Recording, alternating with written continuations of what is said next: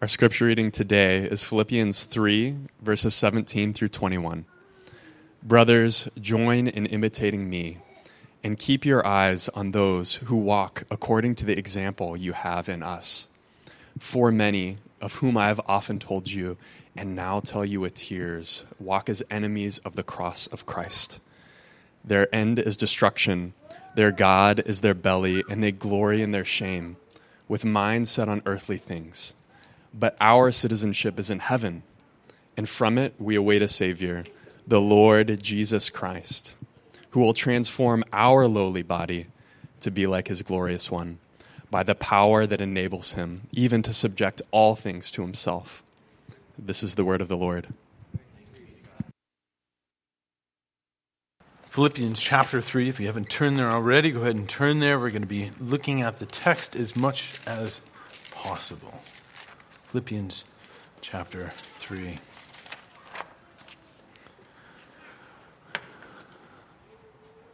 Before we dive in, let's go ahead and pray.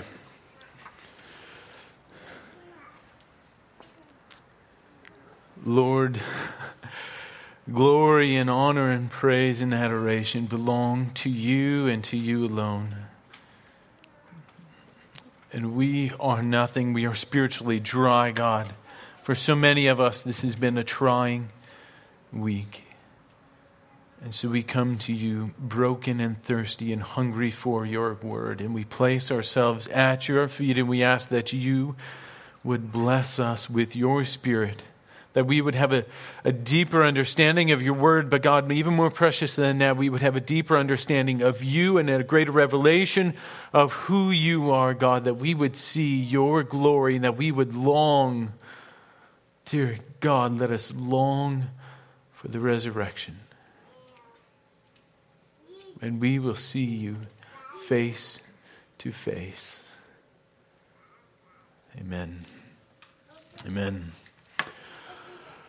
We had a, a, father who worked in construction as we were growing up. He owned several construction companies, worked for several others, and he would run the job, the, the, the construction projects going on. And so we didn't see him a lot growing up because he was, well, he worked in construction, so he was gone all the time. But one of the things he would let us do is come to the construction site every now and then. And there were clear rules when you came to his construction sites. Number one, get out of the way don't get in anybody's way. Number two, don't get lost. When I'm leaving, I am leaving. Number three, keep your eyes up. You have no idea what's going to be flying through the air. And so don't go walking along looking at the mud on the ground, trying not to stumble. No, keep your eyes up so you don't hit your head on a beam, so you don't get hit by anything else flying through the air. And Paul is kind of inviting us into this same manner of life. He's saying, keep your eyes up. As you're walking through this Christian faith, keep your eyes up. And you're thinking to yourself, well, I might stumble, I might fall. If I can, if I just look at what's right before me, then I'll be fine. But Paul is inviting you to think in a different way. So you can look, and it might keep you from stumbling as you're looking down, but it won't keep you from destruction. There's only one thing that can keep you from destruction, and that is Christ. And Paul is inviting us to fix our eyes upon Him and His resurrection. And so, well, what we, what's the main point of our text then? Well, what should we do with this? Well, let's walk with your eyes up. Walk with your eyes up. And so in verse 17, we're going to be looking at our eyes upon us.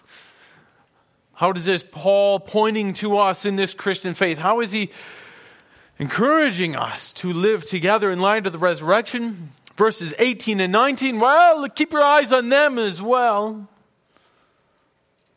Use them as an example. And then finally, and most gloriously, verses 20 and 21, we have our eyes upon Christ.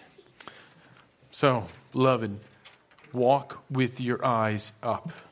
Keep your eyes fixed upon the resurrection of Jesus Christ. So Paul explains this in several ways. He's going to say, You look will follow us as we follow the resurrection. Don't be like them, but adore Christ, who will transform your bodies into a glorious body. So that's where we're going. Let's, let's jump in. Verse 17 Brothers, join in imitating me and keep your eyes on those who walk according to the example you have in us. Now, what's, what's happening? It's been several weeks that we've been away from Philippians. What's happening here in our text that Paul would be inviting us to join him in this example that he has? Well, it's starting up in the beginning of verse 3. He says he's inviting us to rejoice. Rejoice in the Lord, is he not?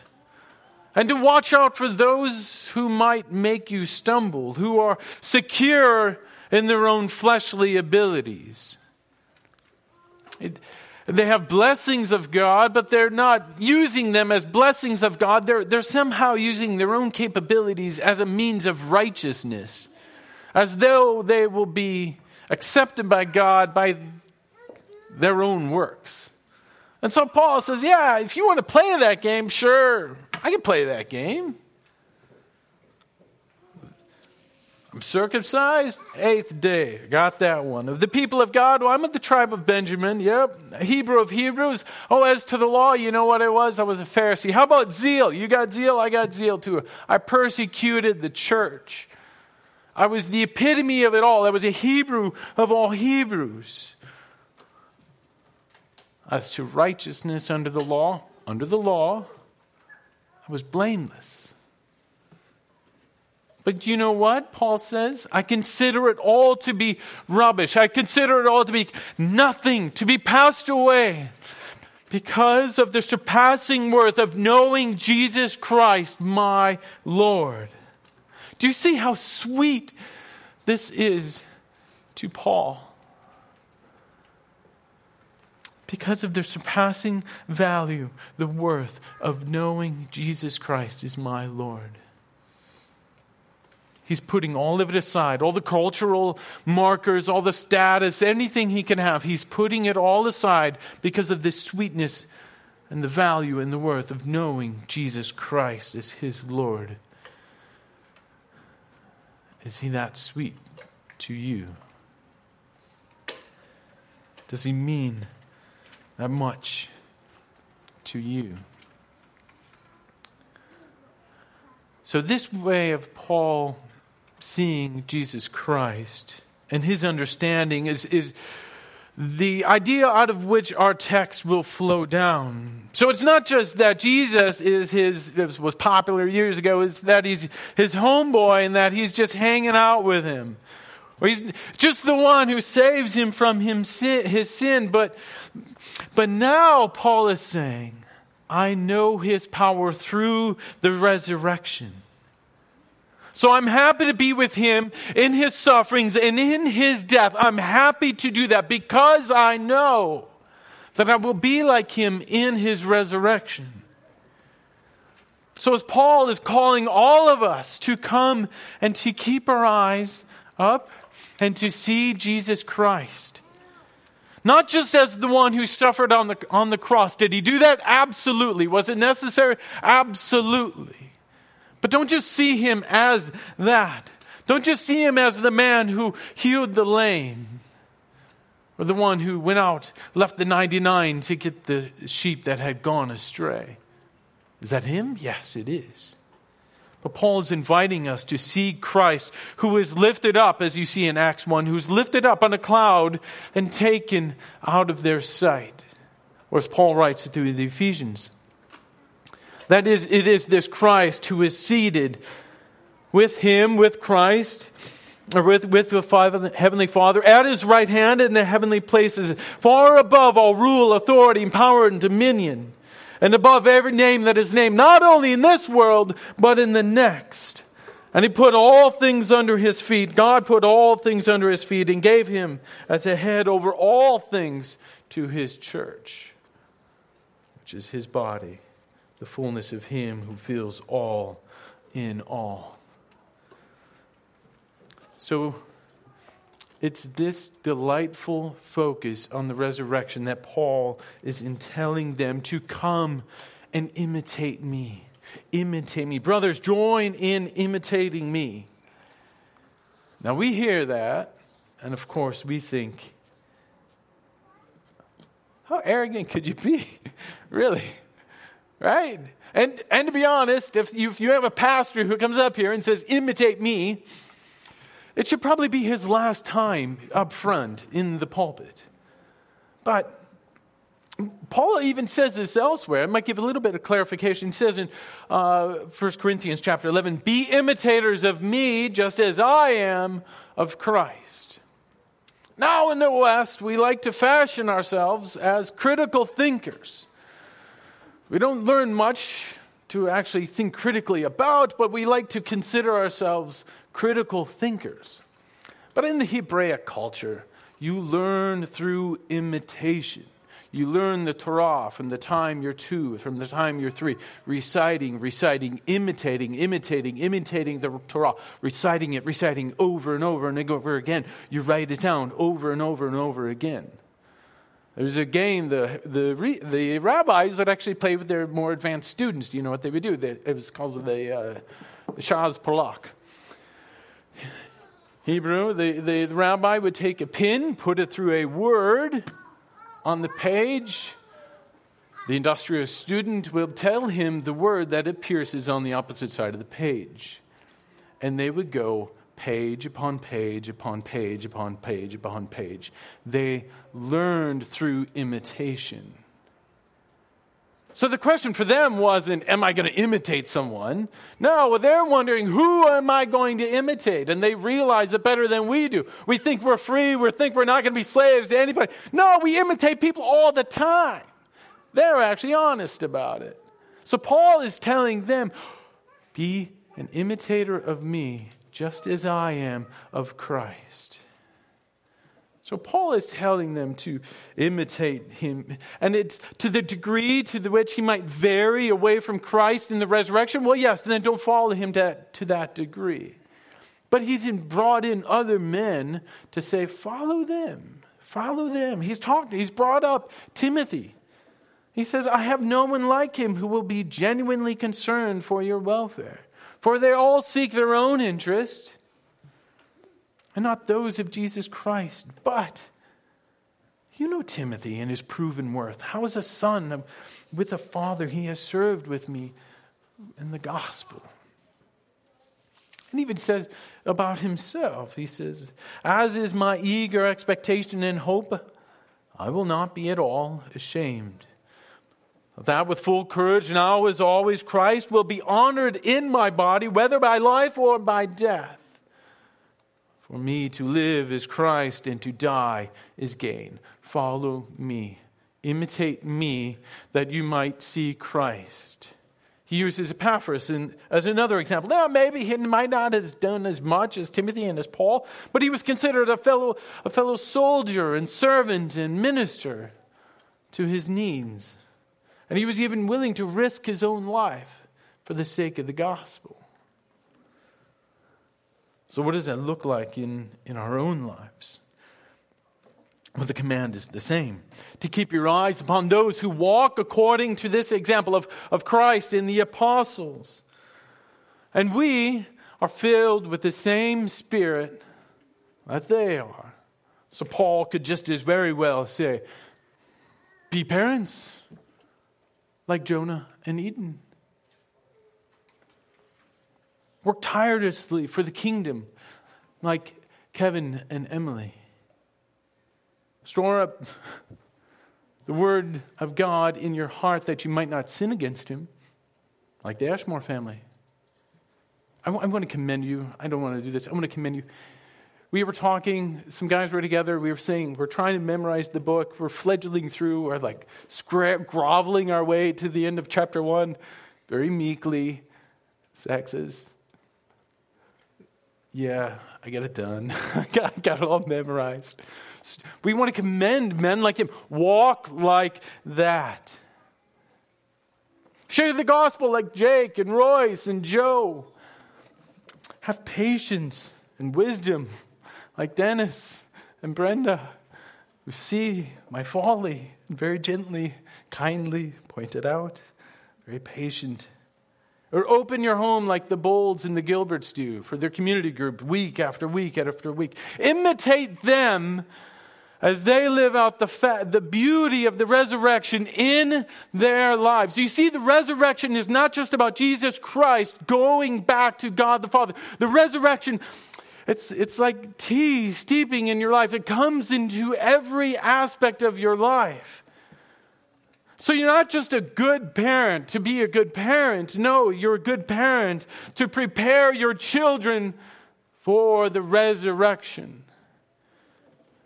You work tirelessly for the kingdom because you know in the resurrection you will go home and you will have your true and eternal rest.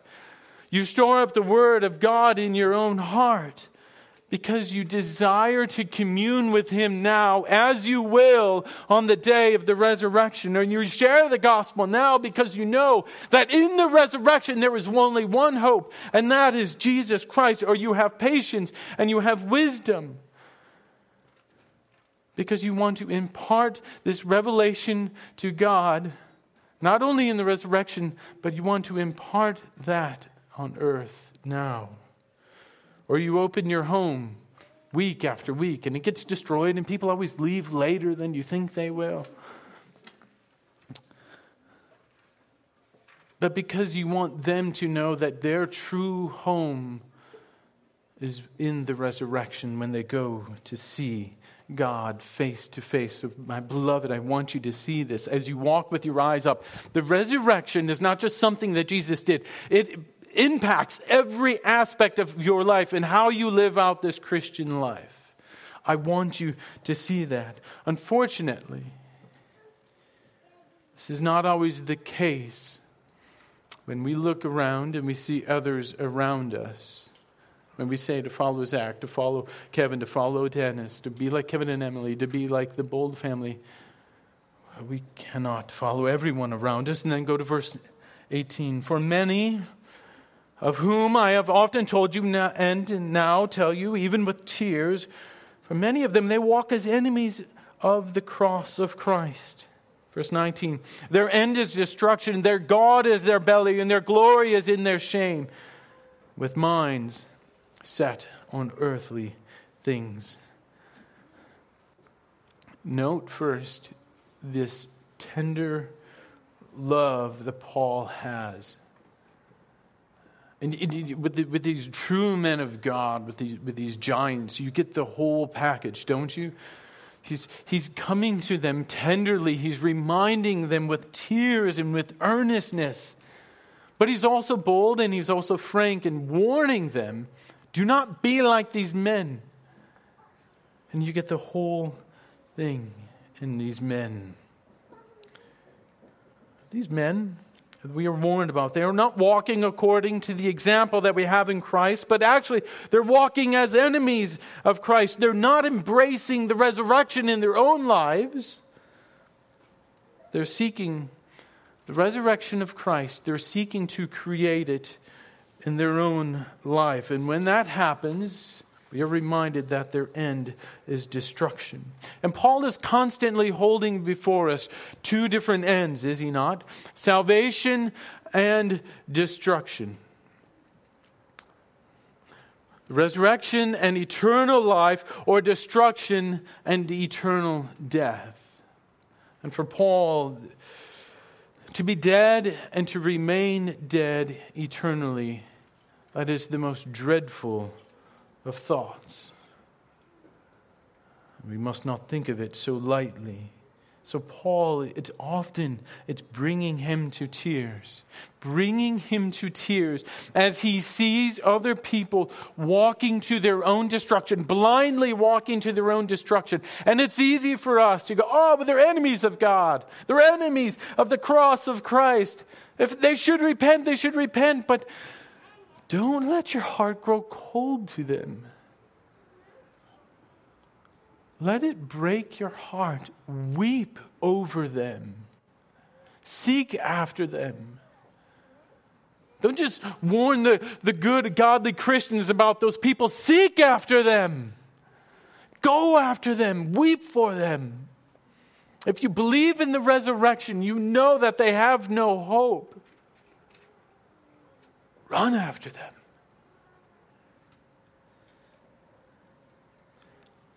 I pray that your heart stays tender.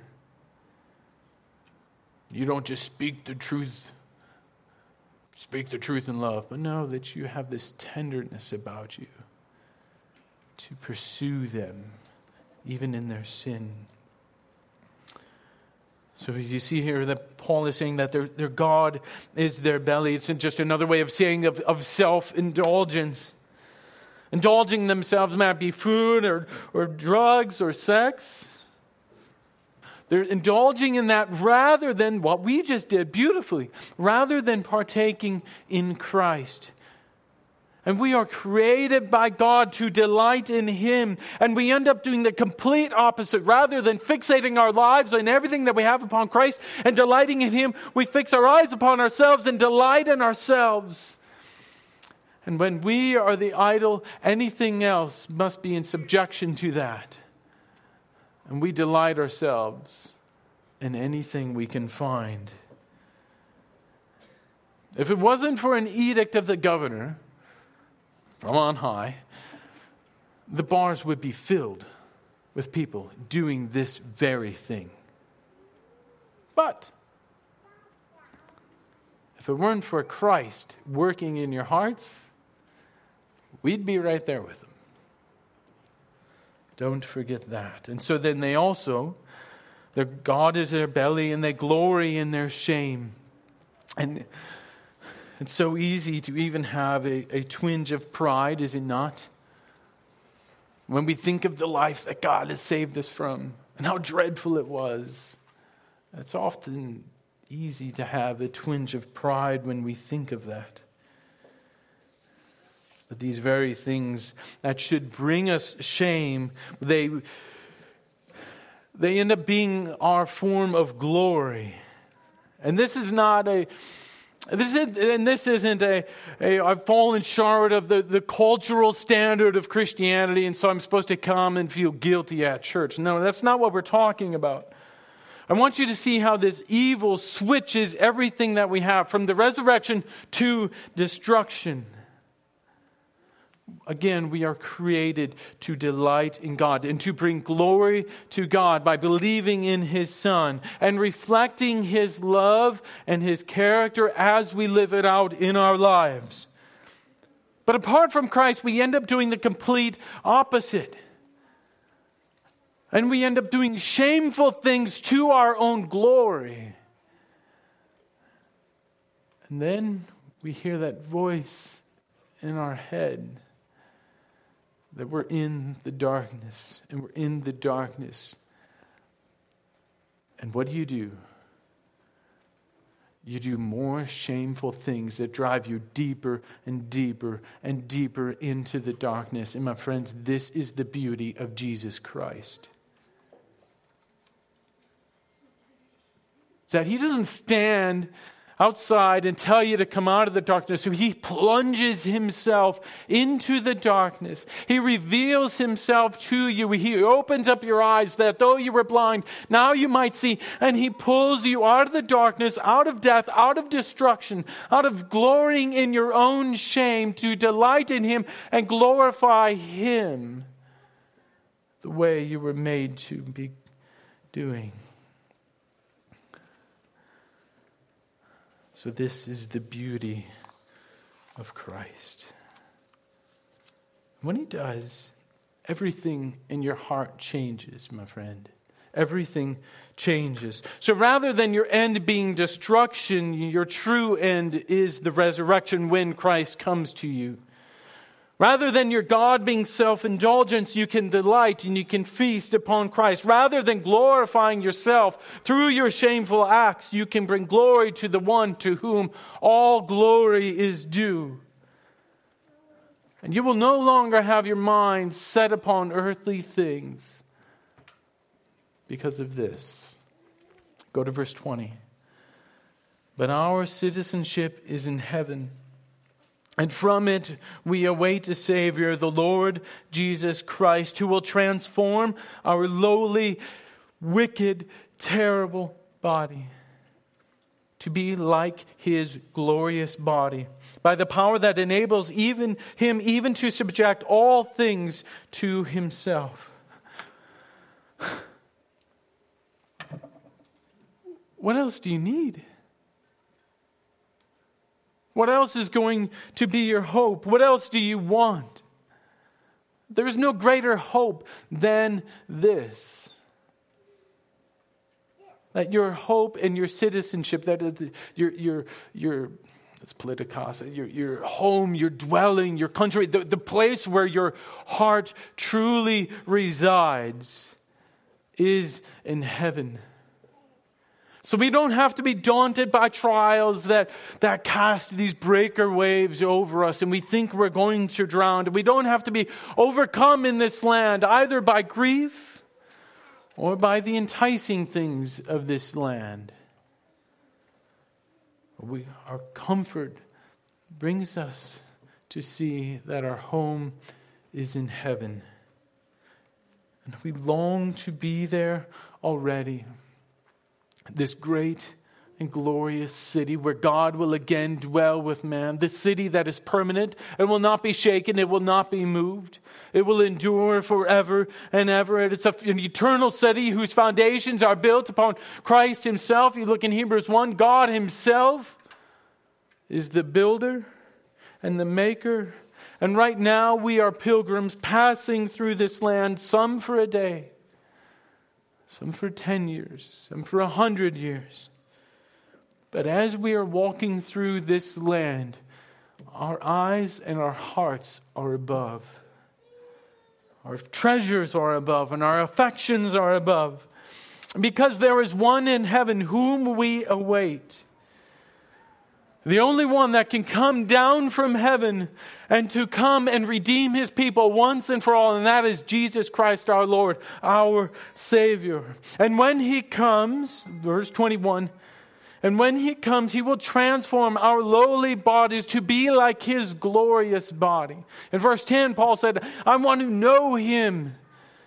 I want to become like him in his death. But now he's saying, we will become like him and conformed into his image in the resurrection, which is the plan for all things, is to be conformed into the image of Christ, not just in his death, but in his resurrection and his ascension back to the Father as well. And we will become like him even in his glorious body. So, what do we do? Well, to be honest, I don't want to leave, leave you with a list of things to do, and chances are you're not going to do them anyways. So rather than, than leaving you with a list of things, I want to leave you longing for the resurrection of Christ. It is Jesus Christ Himself who said, I am the resurrection and the life. Whoever believes in me, though he die, yet shall he live. We do not have to doubt for a moment that this will happen. Peter writes, Blessed be the God and Father of our Lord Jesus Christ, according to his great mercy. He has caused us to be born again to a living hope through the resurrection of Jesus Christ to, from the dead. Isaiah, the prophets write, Your dead shall live, their bodies shall rise. You who dwell in the dust, awake and sing for joy, for the dew is a dew of light, and the earth will give birth to her dead. Paul also writes, For the Lord himself will descend from heaven with a cry of a command, with the voice of the archangel, and with the sound of the trumpet of God, and the dead in Christ will rise. And finally, John writes, Dear friends, now we are children of God, but what we will be has not yet been made known. But we know that when Christ appears, we shall be like him, for we shall see him as he is.